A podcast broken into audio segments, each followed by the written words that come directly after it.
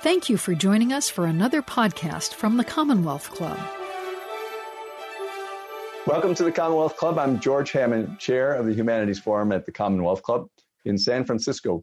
Um, this is our just over a year of online programs ever since COVID started, where we do virtual programming because we're not open for our live performances yet.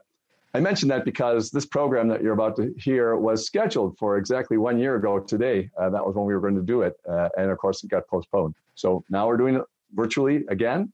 I hope that all of you enjoy this. It's National Poetry Month, and we'll, we'll talk about that a little bit later.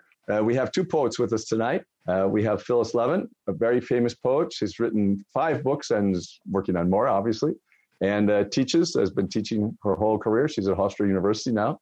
Uh, we also have Paul Gupta with us, uh, who is uh, another poet, and he's also a lawyer. So we are going to have their poetry showcased. But we're also very interested in your own poetry. So if you have short poems and you'd like to send them in, um, we'll read them at the during the Q and A session after about 45 minutes or so. And I'd like to start a little bit with what poetry means to a lot of people. In some cultures, it's, it's been extremely important. And of course, people talk about whether poetry is designed for the 21st century. Now, obviously, a lot of forms of song are just another form of poetry, and singing and music is always part of pop culture. Um, but poetry has had its its times when people would memorize 10,000 uh, lines in a poem, like uh, in ancient Greece or in ancient India. And there's another country which has really taken to poetry and still uh, has a very intense emotional relationship with their poets, uh, which is Russia. So I thought I would start with uh, a Russian poem by uh, Alexander Pushkin, their most famous poet from uh, the middle of the 19th century. Uh, like all good poets, he died young in, in a tragic accident at a duel. Um, that was we didn't ask Paul to do that before he could appear on the show today. but other than that, the language, the use of sounds and language, and it doesn't have to be rhyme and that kind of thing for poetry, but the use of words and imagery in words uh, is exquisite uh, in the greatest poetry, and it's uh, you know a crucial part of all poetry. So I just thought I'd, I'd, I'd start with a poem by Pushkin, and then we'll uh, go to Phyllis's uh, work. Я помню чудно многовения, передо мной явились ти, как мимолетное видение, как ине чистой красоты. That translates to I remember the wondrous moment when you first appeared before me, like an incarnation of pure beauty. this is, you know, obviously a love poem. And uh, it's hard to believe that somebody wouldn't fall for something like that when they're told that. And I'm, I'm sure that that's part of what, what has happened with poetry in the past. But we also have a tremendous amount of images that are created and uh, uh, I have uh, one of Phyllis's books uh, right over my shoulder there, are Mr. Memory and other poems. And Phyllis has so many great images that are created that almost anybody can identify with. I, I, just think of one, uh, the boy, the boy with the book bag, where she has a boy that comes to school for just one day, and the image that he impacts on people. I think almost everybody has had that happen to him as a child. Uh, it's a wonderful poem. Anyway, so that's our introduction uh, to the poetry. And now uh, let's hear from Phyllis and directly. And I'm sorry we can't be in person in, in San Francisco as we had hoped uh, more than a year and a half ago when we did this, but we'll do that some other time. But thank you for joining us from New York. The, uh, the stage, the Zoom stage is yours. Thank you. And thank you to the Commonwealth Club for making me feel so welcome. I had been really looking forward to being in San Francisco in person last year And one of the thing, things I would have done would have been to drop into City Lights bookstore to see Lawrence Ferlinghetti again. I only met him once in my life, not that many years ago. But when I was 12, I started reading him. So he was really one of the very first contemporary poets I read. And he probably influenced me in ways I can't articulate or even know. So I wanted to acknowledge the debt to him and to his art and, and his great work. Um, and there are three other poets whose names I want to mention because they're not with us any longer and they only recently left, but they will be with us always, I hope. In addition to Lawrence Ferlinghetti, Eavan Boland, Jean Valentine, and most recently, Adam Zagajewski. Uh, the community of human beings are is so affected by poetry. Uh, the poets in particular feel the loss the way when John Donne says, you know, for whom the bell tolls. I, we all feel we're somehow diminished when a poet dies. And yet, in some way, we're also expand who we are because they become part of us and they enlarge our being. I'm going to read a few poems from my fourth collection, May Day, and then read about six or seven poems from Mr. Memory and other poems, and then read a few very new poems from a book I'm almost done. Uh, uh, it's almost complete, not yet. It's my sixth collection, and it's called An Anthology of Rain. The first poem I'm reading in May Day is called Acorn. Under his hat, many secrets, asleep, keeping time. Soon it will tell almost everything if you wait long enough in the grass, in the snow, if you look if you listen. And if you do nothing, it will be what it will be, nevertheless. With a hat like that, you could walk the windiest hall of an endless wood as the worst and the best rain down out of nowhere. With a hat like that, you could hide the highest hope, the biggest fear, and appear once a year to disappear. Oh, where is the loom on which it is woven? How can a tomb too small for a petal carry the body of autumn in its hull? Cradle of greenest memory, kernel dreaming the weight of a starling, cupola cupping the fire of dawn, den of creation, shedding itself again for a song. Oh, give me a room to keep a secret until the leaf is ready to be lit. And when it is time to go out into the cold, give me a hat like that. Uh, the next poem I'm reading is actually dedicated to Jean Valentine, who was my teacher when I was an undergraduate student at Sarah Lawrence College. And one of the things Jean is known for are these strong silences in the forms of blank spaces within lines themselves rather than between lines. so, in some way, I'm smiling at her when I introduce those spaces as are other poets. Tender offer. That little chick on the sidewalk, on the pink stone steps whose gravel glistened the little boy who brought it by brought it to me in the cup of his hands, where he held it untrembling. A living thing. Butter yellow ashes, a living thing. Tiny body, somebody's being felt. Softer than, soft as the collection of all erasures butter yellow ash heap, feather bed breathing inside his hands. Dandelion pillow with two puny legs, twig feet.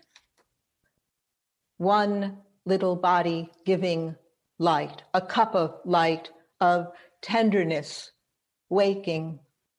So much work already done. And then I'm going to read a poem entitled Album. It alludes to a catastrophic event some of us know, not from direct experience, but from images on the front of newspapers all over the world. And this was the Sumatra Andaman earthquake, uh, which took place on December 26th, 2004. Album. Why on earth does a postage stamp come to mind when I see those floating bodies? Immaculate faces of infants sleeping too deeply in the wake of the tsunami. Long ago, a flood overtook the basement. Almost all the old books in ruins, leather bindings buckling, gilded edges fading, the marbling drifting away. From the wreckage, we pulled the stamp albums my father kept, and another that was mine, holding the countries I longed to visit, lozenges of color, names too fragrant to pronounce, nations that are no more could slumber there, though swallowed or torn. Mountains, bridges, and flowers survived. The cover was stained, the pages dried. But one of the stamps had come undone, sliding from corners lovingly fastened. And now whole shorelines are sliding away. The book of the world so swollen it cannot close. Well, this is a few weeks after Easter, but um, this poem is entitled Lenten Song. Lenten actually comes from the Old English word for spring. That the dead are real to us cannot be denied. That the living are more real when they are dead terrifies. That the dead can rise as the living do is possible is possible to surmise. But all the stars cannot come near all we meet in an eye. Flee from me, fear. As soot flies in a breeze, do not burn or settle in my sight. I've tasted you long enough. Let me savor something otherwise. Who wakes beside me now suits my soul. So I turn to words only to say he changes into his robe, rustles a page. He raises the lid of the piano to release what's born in its cage. If words come back to say they compromise or swear again they have died, there's no news in that, I reply. But a music without notes, these notes comprise still as spring beneath us lies, already something otherwise. To an ash on a crack- crackling log, little bat, gray rose, you quicken now. A pulse, a bloom, curling in on yourself embryonically, and in a breath, spinning up the flue a gust away from floating free into a cloud whose ions hold eons of lovers at play, gazing upon each other and upon earth as if falling were a miss, as if they weren't a breath away from spinning, dear dervish like you.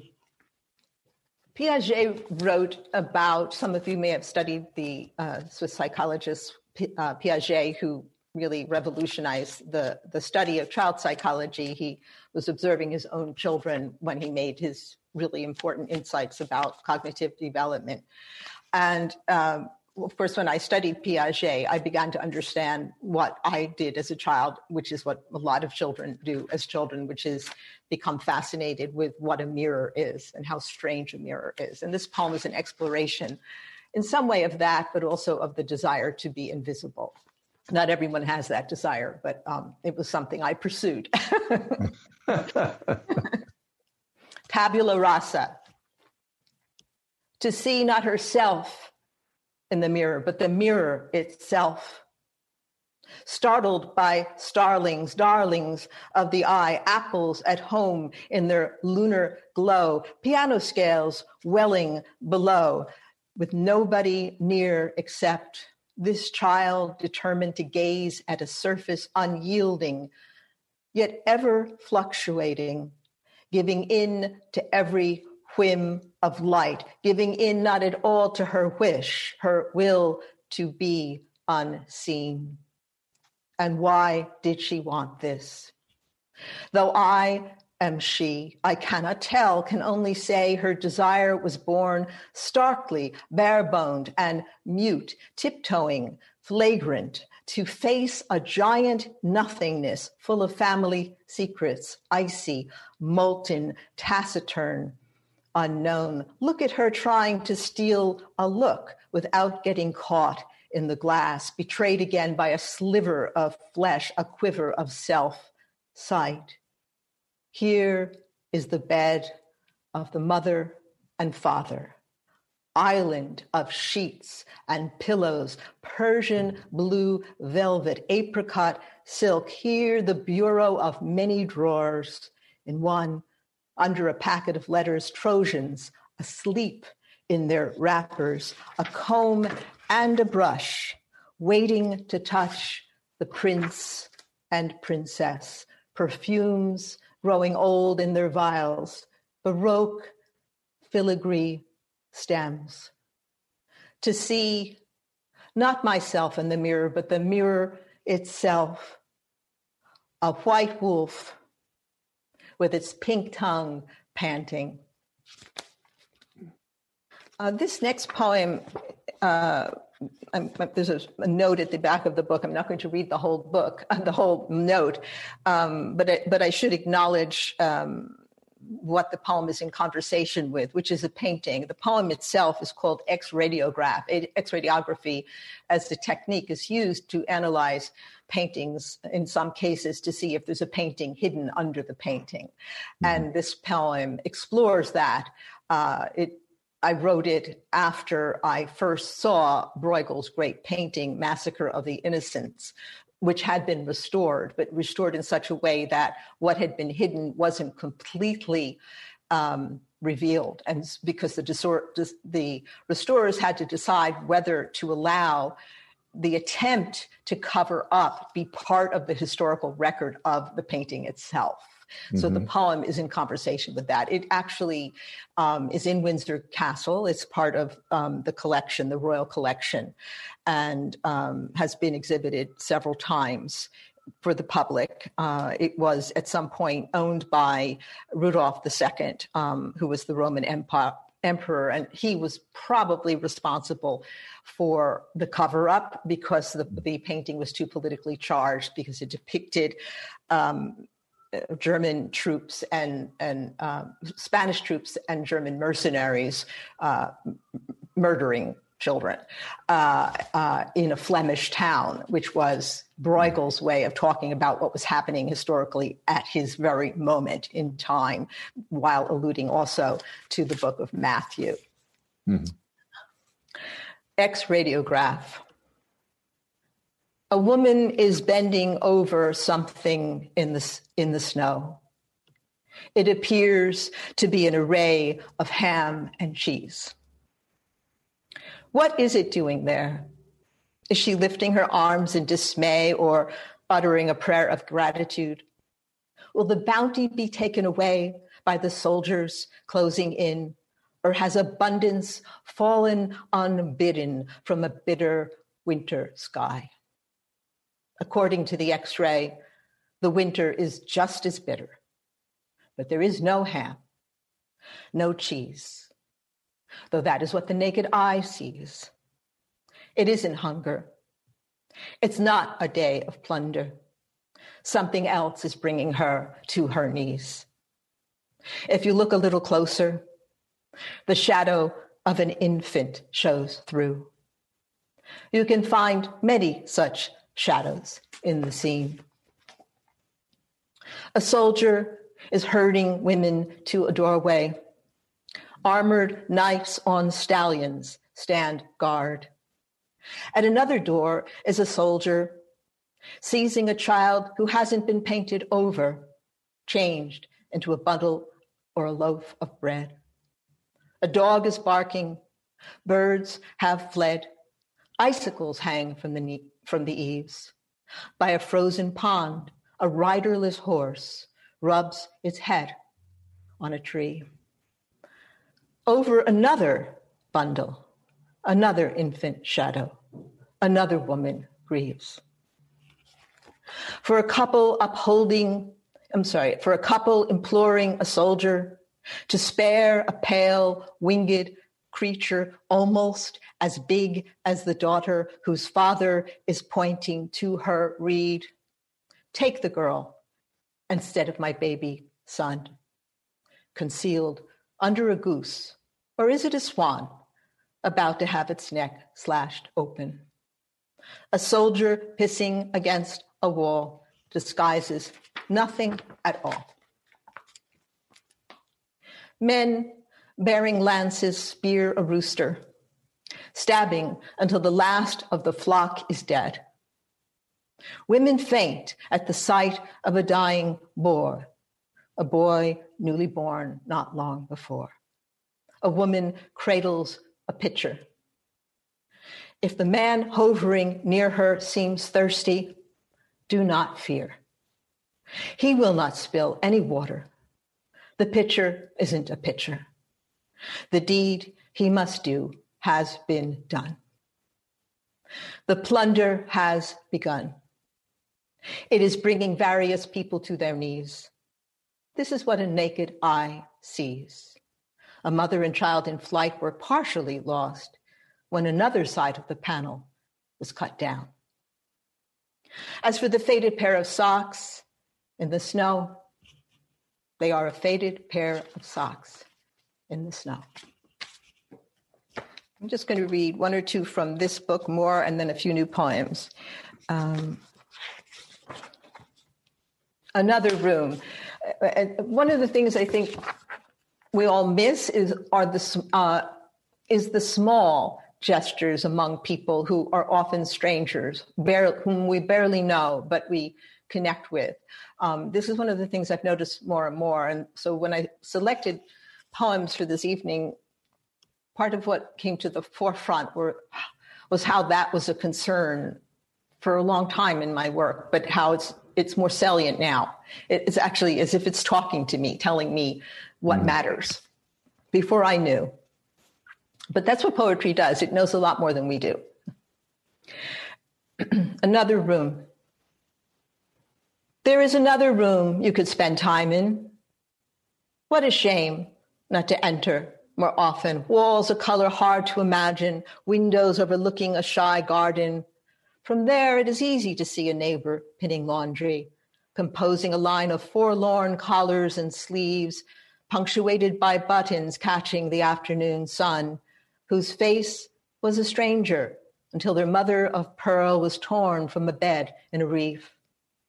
Wherever, whenever a chance to return, returns. You wonder why you didn't sit in that sofa alone or near someone in a chair, watching a robin abandon the swaying branches, listening to rain on the roof, undersong of comfort, undersong of grief. A lifetime could be wasted dreaming there, a lifetime wasted not dreaming there.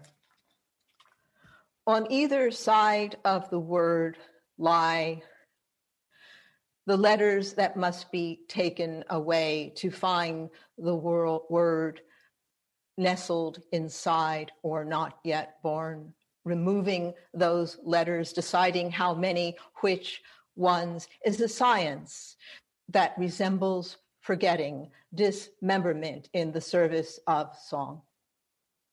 Finally, a new word rises from its shell and if it cannot rise, it calls out, saying, It's time to be said. I've been here all along, but you were reading without speaking, seeking without seeing. A syllable alone is a seed of light.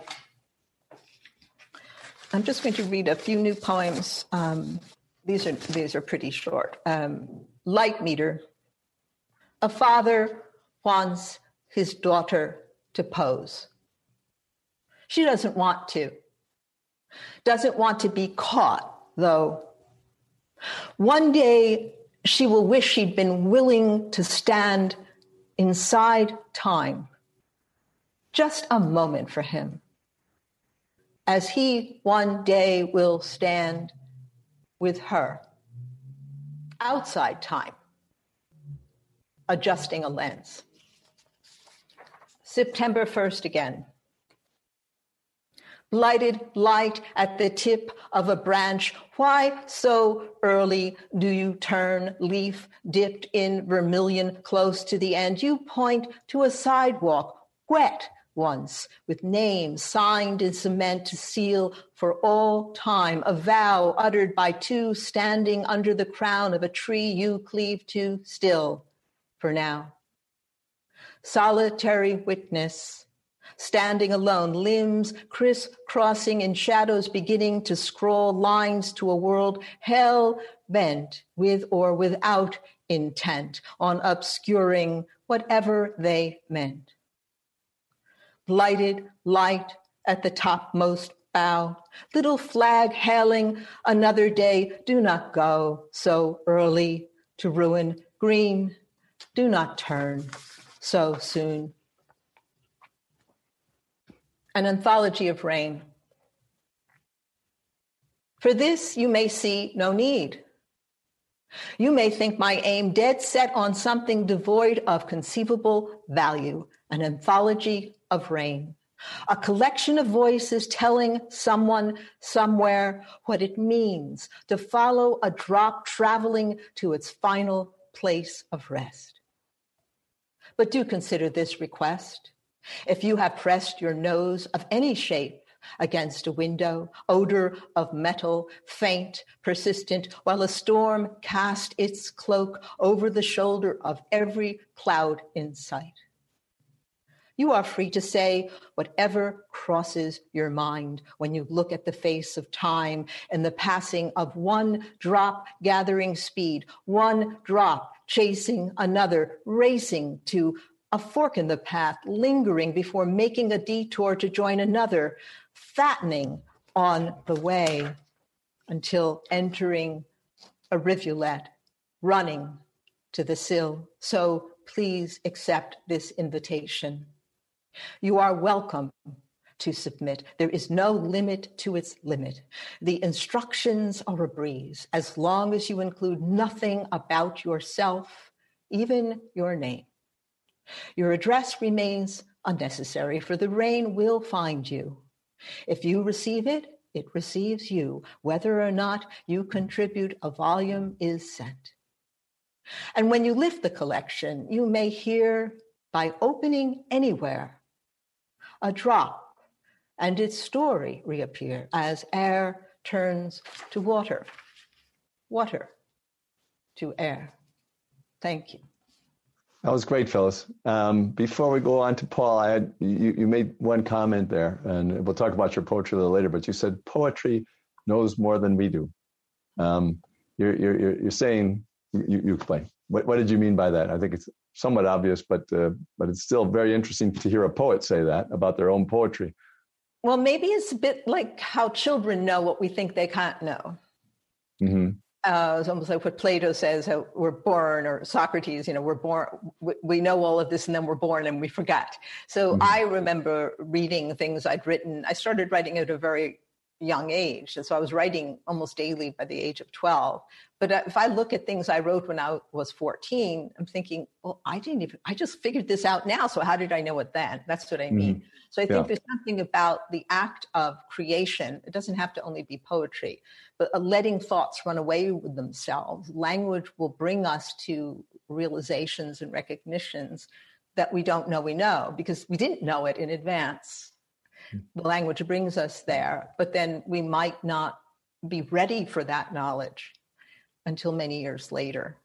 Yeah, I think uh, it's nice to point out there's all kinds of writing to do that. Uh, there's all kinds of activities we do besides writing for those writers that also give us self knowledge eventually about ourselves. And is actually that self knowledge we're pursuing is probably a more important motive than a lot of the other motives that we have for doing this writing. For those of you who have written poetry in private for your entire lives, um, that's still way more than 50% of the value of writing poetry. You know, to, to, to be able to express yourself and show um, it's obviously also valuable to, for other people to read your poetry and to learn something from your experiences, but you have to learn your, yourself from your own experiences even first.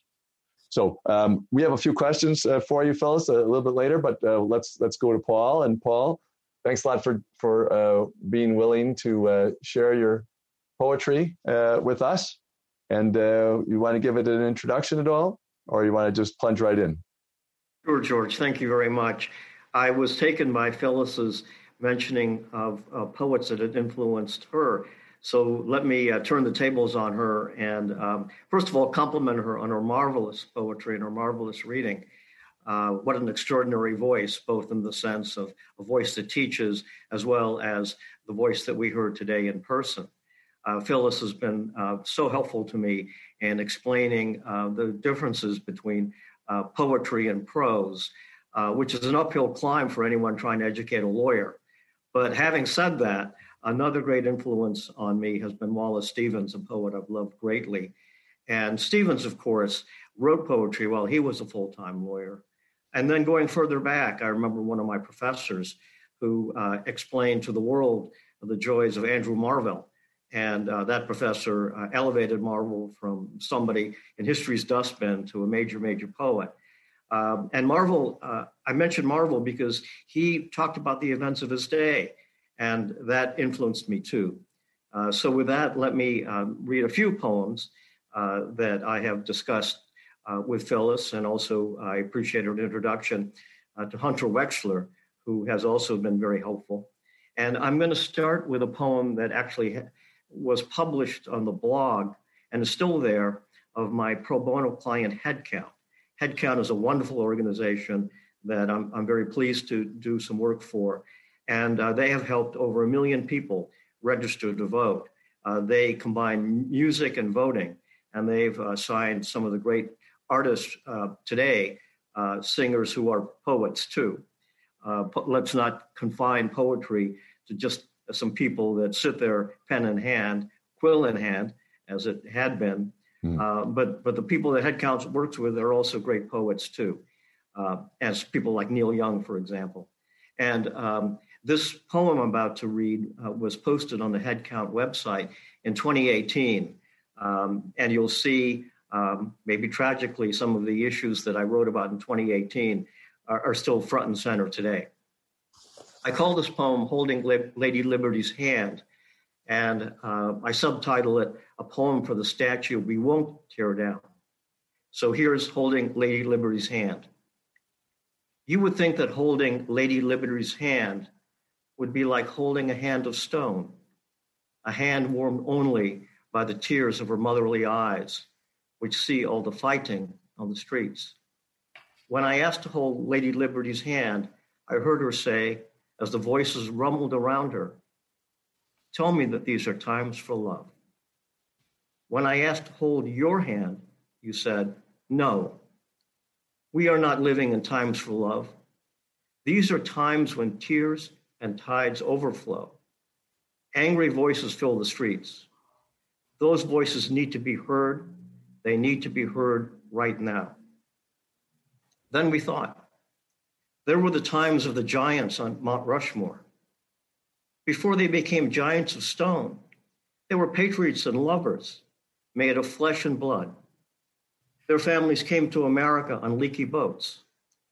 Some of us came to America on cruel slave ships, and some of us came on silver ships in the sky. We are a nation of pioneers with borrowed birthrights. Lady Liberty danced with our past giants who built foundations made of stone and words. Now she is a widow.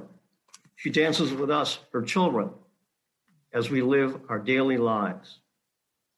We can repair those eroding stones. We can refresh those venerable words. Lady Liberty knows all men and women have inalienable rights. She knows it's our republic and our democracy if you can keep it. She hears the people yearning to breathe free. She can help us listen to the voices in the streets.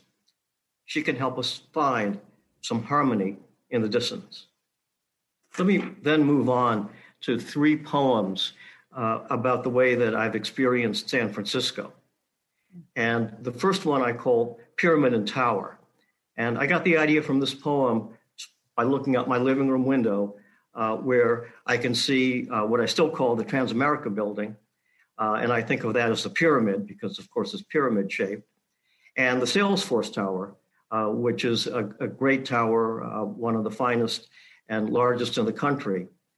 Uh, and I also think when I look at that, because I've been off and on in San Francisco for a long time, I'm sheltering place in San Francisco now, about the pyramid, the Transamerica building, being the old San Francisco, some of the old values, and the tower uh, being uh, a, representative, uh, a brilliant representative of uh, what is today modern and new.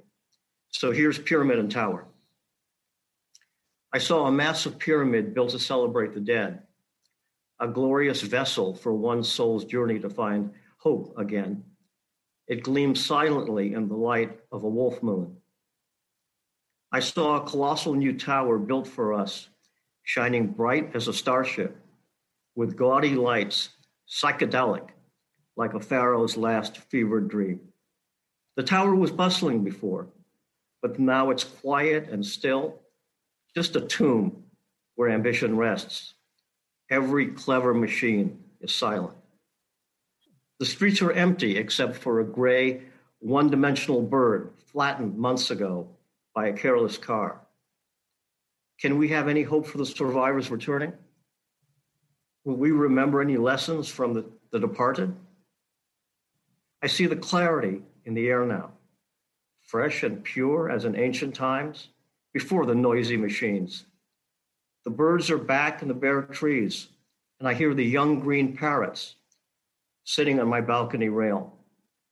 They bring us hope and solace at least for today. My next poem, also about San Francisco, is called Hot Seat in San Francisco. And it's about a place called Jay's Lab. And Jay's Lab is a real place. It's a music venue attached to SF Jazz, a place that my wife and I love to go to regularly. Uh, we had uh, season tickets. Uh, and when I read this poem, uh, you, you, may hear some nostalgia in my voice uh, because, of course, for the last year, uh, that's not been possible. And so when I wrote this poem, uh, it was before the shutdown, and it was when we expected to go back. And now, when I'm looking at it again, uh, I, I feel it in a different way, and I hope that comes through as I read it. So, this is about Jay's Lab, the music venue. Uh, but if you want to be thinking, as I am now, um, well, maybe Jay's Lab is Jehovah's Lab.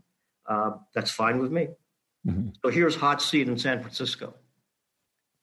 At the late night show, I waited for my turn in the hot seat by the back door in Jay's lab. An edgy man with electric green hair took the hot seat. He was moving to his own music, atonal and harsh. He never heard poets' rhymes or lovers' rhythms.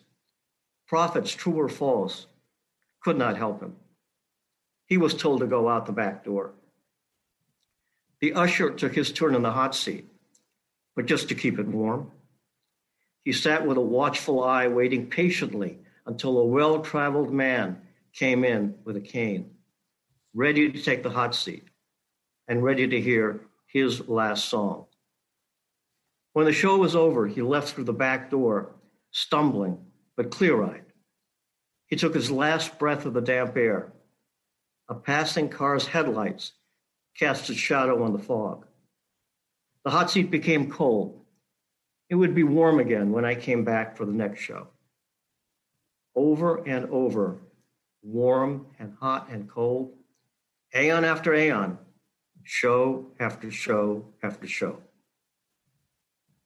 I'm going to read my third poem about San Francisco today, and it's called Mary of the Street. It's about the Tenderloin area which is known as a tough area. Uh, but to those who understand the city, it's also an area where there are some great music venues. And I want to talk about my experience stepping out of one of the music venues uh, from this place of music and light uh, and happiness onto the streets. And uh, so here's Mary of the Street. I was stopped by a woman on the street in the gritty Tenderloin not safe for her or me. She said her name was Mary and she asked me for a dollar. I turned away, but later wondered had I seen her before? She of the hollow eyes, sunken cheeks, and woody skin? Yes, I had seen the eyes, cheeks, and skin before in a safe and stately Florentine room with guards all around where beautiful people spoke in whispers, if at all.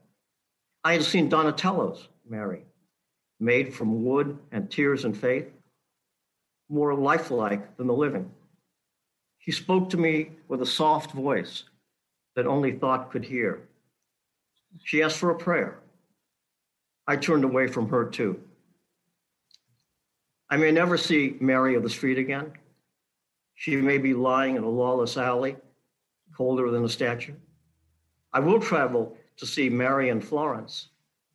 Standing before her, I will try to understand the greater and lesser mysteries both Marys had endured. Thinking about Donatello, and uh, one of the great experiences of my life was seeing Donatello's Mary in Florence, just made out of a pile of wood. And so I thought about what the creative process might be. Here's Donatello, a great master. Uh, he, here are people trying to write poetry, but it's all the same. Whether Donatello has a pile of sticks that he's trying to create a masterpiece out of, or, or whether it's Phyllis who creates masterpieces too. Uh, but all she's got to start is a blank screen or a blank piece of paper. So I call this poem Death and the Muse. Death catches everyone. Only a few catch the muse, but death will never catch the muse. She has eternal life. Who would want to have eternal life and end up like Tithonus, trapped in a shriveled body? seeing but not touching Aurora. But the muse, an inconstant lover, jumps from body to body. She loves sunset as much as she loves dawn. The muse has eternal life, never trapped in anybody. The muse can find anyone, but you cannot find the muse. If you look for her, she will hide, and she may leave you forever. She can be your best friend if you catch her eye, before death catches you. Before I finish, I wanted to read a poem about one of my favorite places, I think a magical place, and that's Hawaii. Uh, my wife and I tried to get to Hawaii every Christmas time. Of course, that wasn't possible. So it got me thinking about some of the experiences that we had had uh, over our many trips there. And I, I, tried to think about them and uh, think about how I felt about them together and the variety of experiences there. So I wrote this poem called Broken Body Parts. As one year ended and we crept into the next uncertain year, I sat on a crescent beach in Hawaii with a sling for my hurt shoulder, not feeling any warmth from the sand or the setting sun. The clouds turned from white to slate gray. The water was choppy, but I could not hear the sounds of the waves. I looked across the beach and thought of time, the greatest thief that steals life itself. I watched a strong man tied a large and colorful kite to his body. He went dancing on the ocean, but he was alone, no friend to dance with him, no one to meet him at the shore. The day would come when he crashed and could dance no more. Further down the beach, I saw a wedding party dressed in rainbow colors. They watched the bride in ivory white walk carefully toward the groom. You could see in her hopeful smile this was not her first love. After the vows, she tightened her brace. The band played, and the new couple danced together. Slowly, their friends cheered and danced with them. And then broken body parts were put out of mind. The sunset passed. It was that time of twilight when the sky and the sea are drained of color. No one played in the ocean. The dogs had gone home. But the wedding party was still celebrating. Their beach fires made light and warmth for them. I pulled my blanket around me. Hearing the waves, I dozed, dreaming of a lost friend, and our half remembered song. My last two poems are looking forward to getting back to life the way that I always loved it, and I think we will. And so I'm going to be reading now The New Cocktail Party, uh, which was about one of the last parties I went to before the shutdown. I was actually the host of a party, um, but an event planner picked the place, and it turned out to be a very strange place. Um, and so you'll see that, I hope, as I read this poem called The New Cocktail Party. Voices became louder and louder. The man with the hearing aid has to leave. Only the young are left. Words become inseparable. Consonants and vowels blending in new and old couplings. Individual words are lost to the crowd. I am a maker of the buzz. But I listen when a friend's word floats above the buzz. I am part of the crowd, and also apart from it. To be both part and apart is to be fully alive. My last poem is about getting back to life the way it was and the way it will be in the future, I'm sure. I call this poem Baseball Season. It's one of the first poems that I thought of as I started to uh, get more serious about writing poetry. Uh, and it took me a long time to pull it together. Uh, but here it goes. It's called Baseball Season. What is so comforting about baseball season? Is it the summer and heat and shorts? Is it that baseball has its rhythms and statistics, RBI and ERA? The numbers that have been kept and loved for so long? I most love the numbers that remind me of sounds, of the bat hitting the ball, the same sound that our parents and their parents heard, and which our children and their children will hear. Today we wear caps to the ballpark. Our parents and their parents wore hats. And the sounds of cheers and boos are all the same, game after game, generation after generation. After the games, there are the dinners and the same happy chatter in the restaurants. Different people are laughing, but they all sound the same, night after night, except on the nights when they are interrupted by a quarreling couple or a crying child, or the unexpected silence that seems to last for a year. Do you remember the night the season ended early? We can go back to hear the cheers in the ballparks now and the carefree talk in the restaurants. They make a blessed backdrop for life, my life again. Thanks for the opportunity to read these poems, George. I'll have to stand in for the audience here. That was great, Paul. Really great. And the audience does have a couple of questions. So one of them was about the Bruegel painting, Phyllis. Yes. And and uh, maybe you can explain. I mean, I know that that X-ray uh, technology was used to figure out, you know, what stuff has been put down on the Mona Lisa painting and uh, several other things like that.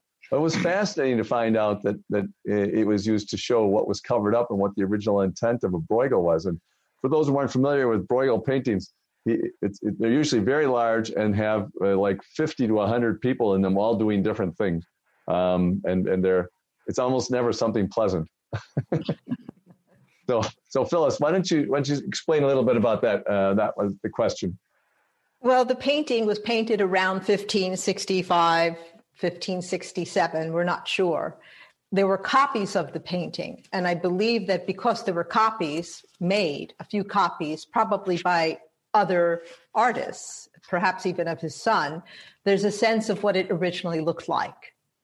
Mm-hmm. Uh, but the poet, but I'm not sure.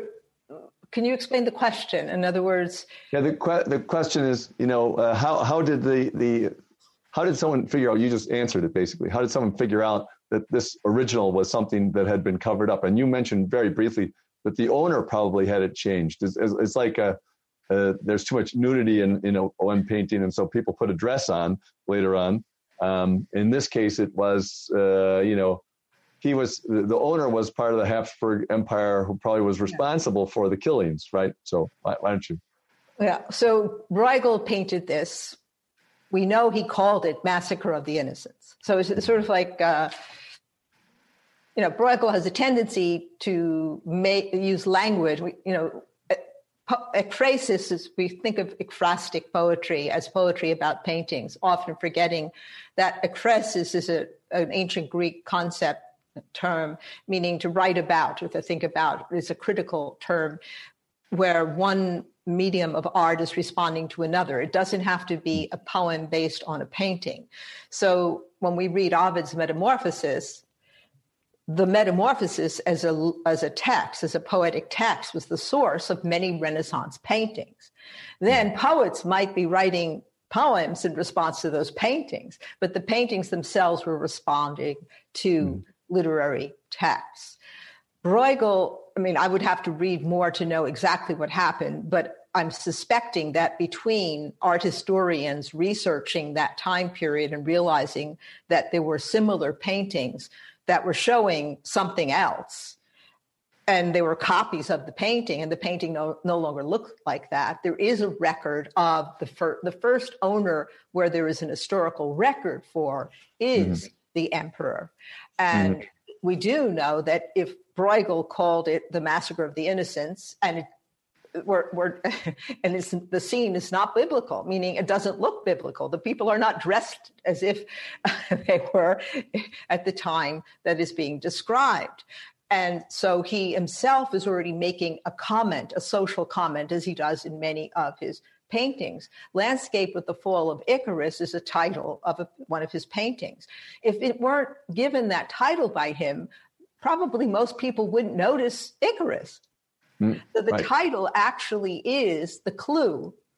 Look at that little thing, that little stroke. That's his foot sticking up out of the water.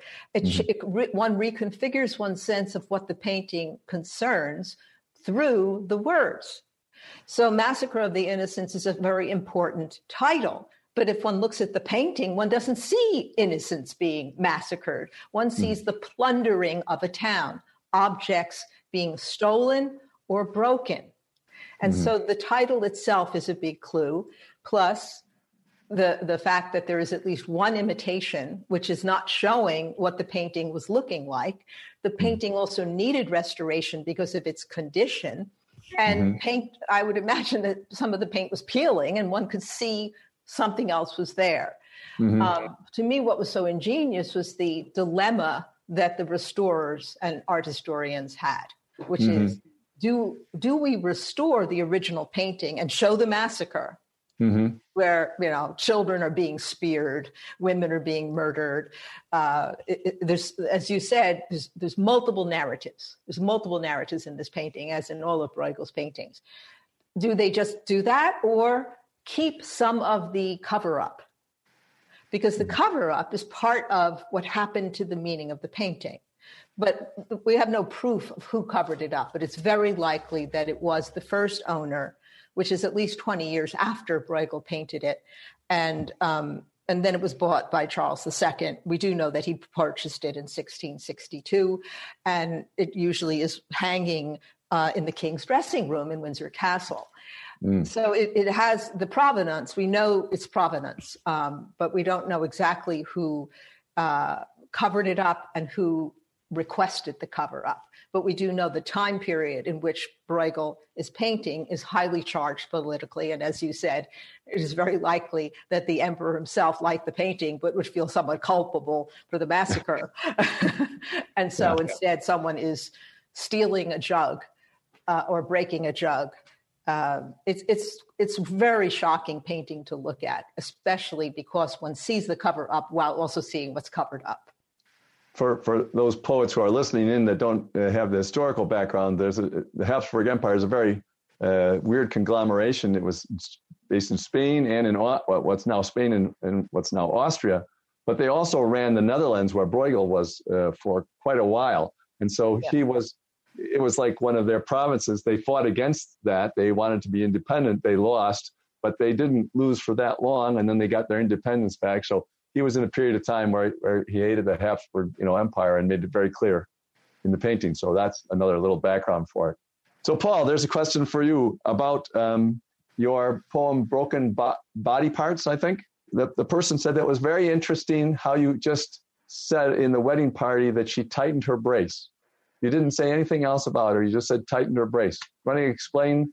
That's a that's a very interesting poetic effect. You know, you you you eliminate much of the information, but you, you, you show a glimpse of what you're trying to say. So why don't you why don't you talk about how you made that decision in, in your poetry writing? Absolutely, and it ties back very much to what Phyllis was saying about the title, because the title is Broken Body Parts. Mm-hmm. And as a reader is hearing me read or reading it, uh, holding a book or, or a Kindle, um, I'd like the reader to be thinking about, well, why is he calling it broken body parts? And then there's that aha moment uh, mm-hmm. when it comes together. Um, and there's meant to be a feeling uh, of sadness, uh, but also happiness all mixed up together. Um, and that I try to capture that in my line of this was not her first love. Mm-hmm. Uh, and that's also meant to be ambiguous uh, because sometimes uh, someone's first love um, just ends up disastrously. It's like the Sheryl Crow song, My Favorite Mistake. Mm-hmm. Uh, and sometimes it turns out to be great. Like with me, I've been married for, for a long, long time uh, to my first love. Mm-hmm. So that that's another line that I think can be uh, interpreted very differently, um, depending on the context, and frankly, depending on the mood of the reader. And I, I think that's a, a great thing about poetry. I know Phyllis um, achieves that effort almost uh, without trying. Uh, mm-hmm. Sprezzatura, you know, that great word for making the hard look easy, um, of giving something that the reader can interpret different ways, uh, depending on how the reader approaches the poem. And also mentioned how it was interesting that between the broken body part uh, person getting married and the young man who seemed to be totally healthy out, you know, dancing around the waves, but you said he was alone. So there, there was a trade off in a way. Um, eh, you, you just said how hard it can be. Uh, would you care to share how many drafts or how many years you uh, you know this poem has has been been developing over? Uh, w- well, it's been a long time. Let me let me leave it at that. I think the best way to answer your question is about uh, baseball season um, because that took a long time to gel for me. And my initial idea uh, was actually um, walking to um, a restaurant um, and I heard this noise, and then I, it just struck me that uh, because we had been, we were traveling, we were on vacation, uh, mm-hmm. my wife and I, and we were going from restaurant to restaurant. And it just struck me after the third or fourth night, well, every restaurant sounds alike. I mm-hmm. could close my eyes and walk into a restaurant, mm-hmm. and I, I, wouldn't know what restaurant it is, but for seeing the sign on the menu. And then I realized there's this happy chatter that happens in in in these restaurants. And then I started to think about baseball and how every game, well, there's the boos and the cheers, but really the background noise, uh, it's all the same. And so mm-hmm. I started to think about how I could put that into a poem. Um, and then finally, uh, it, it, came to me uh, that I could put it in the context of the baseball tradition, which of course goes way back and I hope will continue forever. And trying to tie together the notion that these background noises, what I call the uh, blessed backdrop of my life, um, are really part of this whole tradition of you go to games. Um, mm. And it's a, it's a wonderful thing. I think it, it really is important uh, to make us human. And I think these days, uh, with all the jolts in the news, uh, it's just easy to forget um, that there's these there are these long traditions which are finally coming back uh, now that um, we're uh, free to move around. Uh, but they're really tied in with the human nature, which which mm-hmm. wants to have that comfort, uh, very much, frankly, like a religious uh, tradition, a ritual.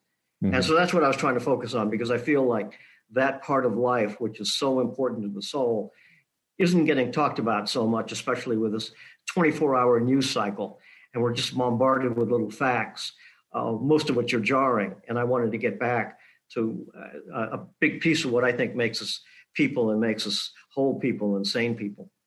Well, you're going to bring a lot of hope to uh, listeners who who understand that a lawyer can also have a soul. Um, and, and well, don't give me too much credit, George. well, Phyllis, there's another question for you, um, and maybe that's a, a, good one to finish with. It's a, it's a two uh, two part question, but it has to do with do you think that poetry and the ability to write poetry can be taught? That's something that you do. So, so I would assume that you, you do, but you can talk about that. But also that it's National Poetry Month um, and, and where that tradition comes from. So maybe you can say a little bit about that and then let us know whether poetry can, you know, whether you can turn anybody into a poet. Well, that these are questions asked of many people. I don't know that I have a very good answer. Mm-hmm.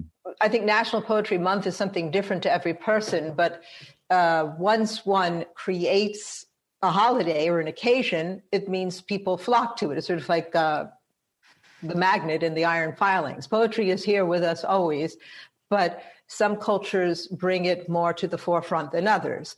You know, when I first went to Italy, I spent some time in Sicily in my early 20s, and you know, when the I don't know how, but the I barely knew any Italian, but I remember the bus driver as soon as he he knew I was an American, but when he found out I wrote poetry, and I don't know how he found that out, he must have asked me something why I was there, um, and I had just been studying ancient Greek.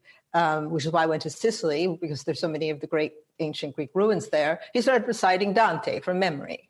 Uh-huh, yeah um, you know, and I lived in Slovenia, people would say we wouldn't exist without poetry. Our entire identity is based on poetry because the poet Prešeren made us part of European civilization by writing a great sonnet sequence that other people respected. And so we were brought to the center from the margin. We were no longer marginalized.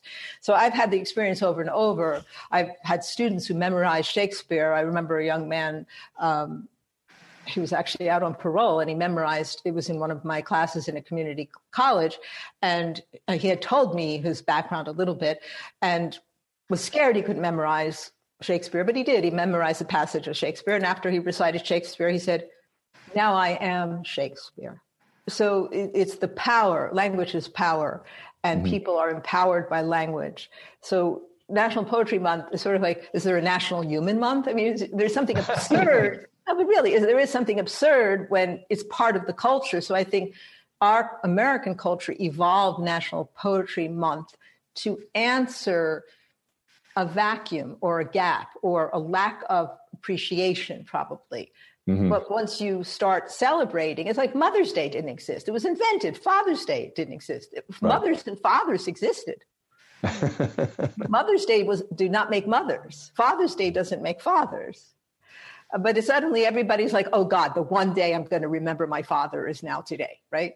Yeah. Um, and so it creates this panic, I think, for some people. Oh my God, we've got to have a poet. It's, it's April, you know. Uh, and of course, it's April because Eliot's, you know, April is the cruelest month. So there's something a bit bittersweet about that. um, but so it's almost as if who's the joke on. Um, but I can't answer. I think it's different for everyone. But the fact that it exists means people can make it their own. Um, the other question, remind me of the other uh, about uh, can poetry be taught? Oh. Can you can you turn anybody into a poet or or anyone? I don't think I don't think anyone who writes poetry wants to turn anyone into anything. But going back to since you're you've studied philosophy and you know that Socrates conceives of himself, pardon the pun, as the midwife, mm-hmm. helping people give birth to themselves. Right. So when one teaches poetry, one might be giving that person exercises. It might be, not be breathing exercises for birth, for giving birth, but there, but one, there are many approaches. But first, one, one sees what that person has written and sizes it up. There's something intuitive. And you know, when teaching poetry, when there's there's it's like when Keats talks about negative capability. I'm not. I don't want to impose my style, my ego on another person. I want to sense what it is they seem to want to be doing in language, and it could mm-hmm. just be a phrase. It could be the whole thing is just not very good, but there's this spark, and it's like, go there, go there, mm-hmm. because play, the spirit of play is essential to poetry. And the problem is people approach people, people will approach poetry if they haven't felt comfortable writing it, composing it, and didn't grow up reading it, reciting it. Um, depending on the culture or the family or whatever, they'll it's so elevated, but there's this idea that one has to be poetic. Poetic is the enemy of poetry. you, you've just killed the poem. I think we just have our our our uh, hashtag. Poet, poetic is the enemy of poetry. right. Well, it's, it's, it's, an idea that's taken one outside. Yeah. Uh, you know, it, it's it, to follow rhythm and to follow a word or a sound the way one follows the bouncing ball, the way a child will will bounce a ball and see where it goes and pick it up, and then where does it go next, and tosses it up, and something starts happening, and then the shape happens. There's a shape, and then the refinement is in making something happen in the shape. Is it symmetrical? Is it too symmetrical? All of those kinds of things. So teaching comes in by there being another voice uh, sympathetically experiencing what the person has created and saying, well, what if you did this? What if you did that? And reading, pointing people in the direction of other voices, other rhetorical strategies, other patterns. You know, you began with a poem in Russian that you read in Russian. Mm. I remember, I don't know Russian at all, but I remember uh, being a freshman in college and hearing Joseph Brodsky read at my college and in Russian first. His English wasn't that great at that point. And he was there with a translator, with the person who was his professional translator at the time. And I remember I felt as if electricity were going through me. I felt his poetry. And it was the first time I felt in hearing poetry what I felt when I started writing poetry. It was mm. the same rhythms, but I don't know Russian. It was as if, because I remember feeling possessed as a child by certain rhythms, and I was trying to get words for the shapes of sound and the rhythms mm. of sound. I didn't know what I was trying to say. I was trying to create shapes out of rhythms. Mm-hmm. And I felt that when I heard him read. It's not rational, but it's real. It's real. Mm-hmm. Um, I'm not, I don't know if I'm making any sense, but. No, um, you made perfect, perfect sense. And, and, uh, very ironically, in a way, that's just yet another connection because uh, I mean, I'm older than you are. And when I was at school, um, I studied Russian, and Joseph Brodsky was brought by our professors to the United States, and he had his first year at my college. And so Michigan, I got to hear him too uh, when he first came over, um, both in Russian and, and then he had his translator. So probably several years later, um, he was reading at your school. Um, so so that's fascinating. And you also mentioned Socrates, and I did want to end. Um, it's, it's, time to wrap this up, but I did want to end by by saying that part of the motivation for poetry for the philosophy uh, form is to say that Plato gets a bad rap for not liking uh, uh, poets uh, in in uh, the Republic because he has a, a, a rule against erotic poetry because it's too disruptive. Uh, but it's very important to remember that was just one thing he said, and he actually was a poet himself. And it's very clear he was a poet, um, not only from how he wrote, but also, you know, he talked about Socrates, his poetry, all, all kinds of things. So um, I'm, I'm looking for a little, uh, you know, uh, forgiveness for uh, for his that one statement in the Republic, um, because poetry is clearly a way that we all express ourselves, um, whether we write poetry or not.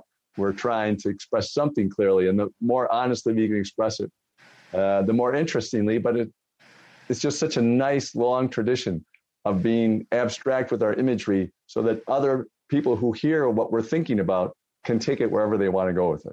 It's universal before universal movies became that way for all countries. So anyway, it was just great that you joined us, uh, you know, from New York. And Paul, thank you very much for joining us. That was excellent uh, reading of your own poetry. And so ends another event of the Commonwealth Club. It's 119th year of enlightened discussion. Thanks for joining us. Hope to see you again in another program. You've been listening to the Commonwealth Club of California. Hear thousands of our podcasts on Apple Podcasts, Google Play, and Stitcher. If you like what you've heard, please consider supporting our work and help us bring 500 programs a year to listeners like you. Go to commonwealthclub.org/donate. Think your way around the world with our travel programs to exciting domestic and international destinations. And when you're in the Bay Area, please join us live at our events. Thank you for listening and for your support.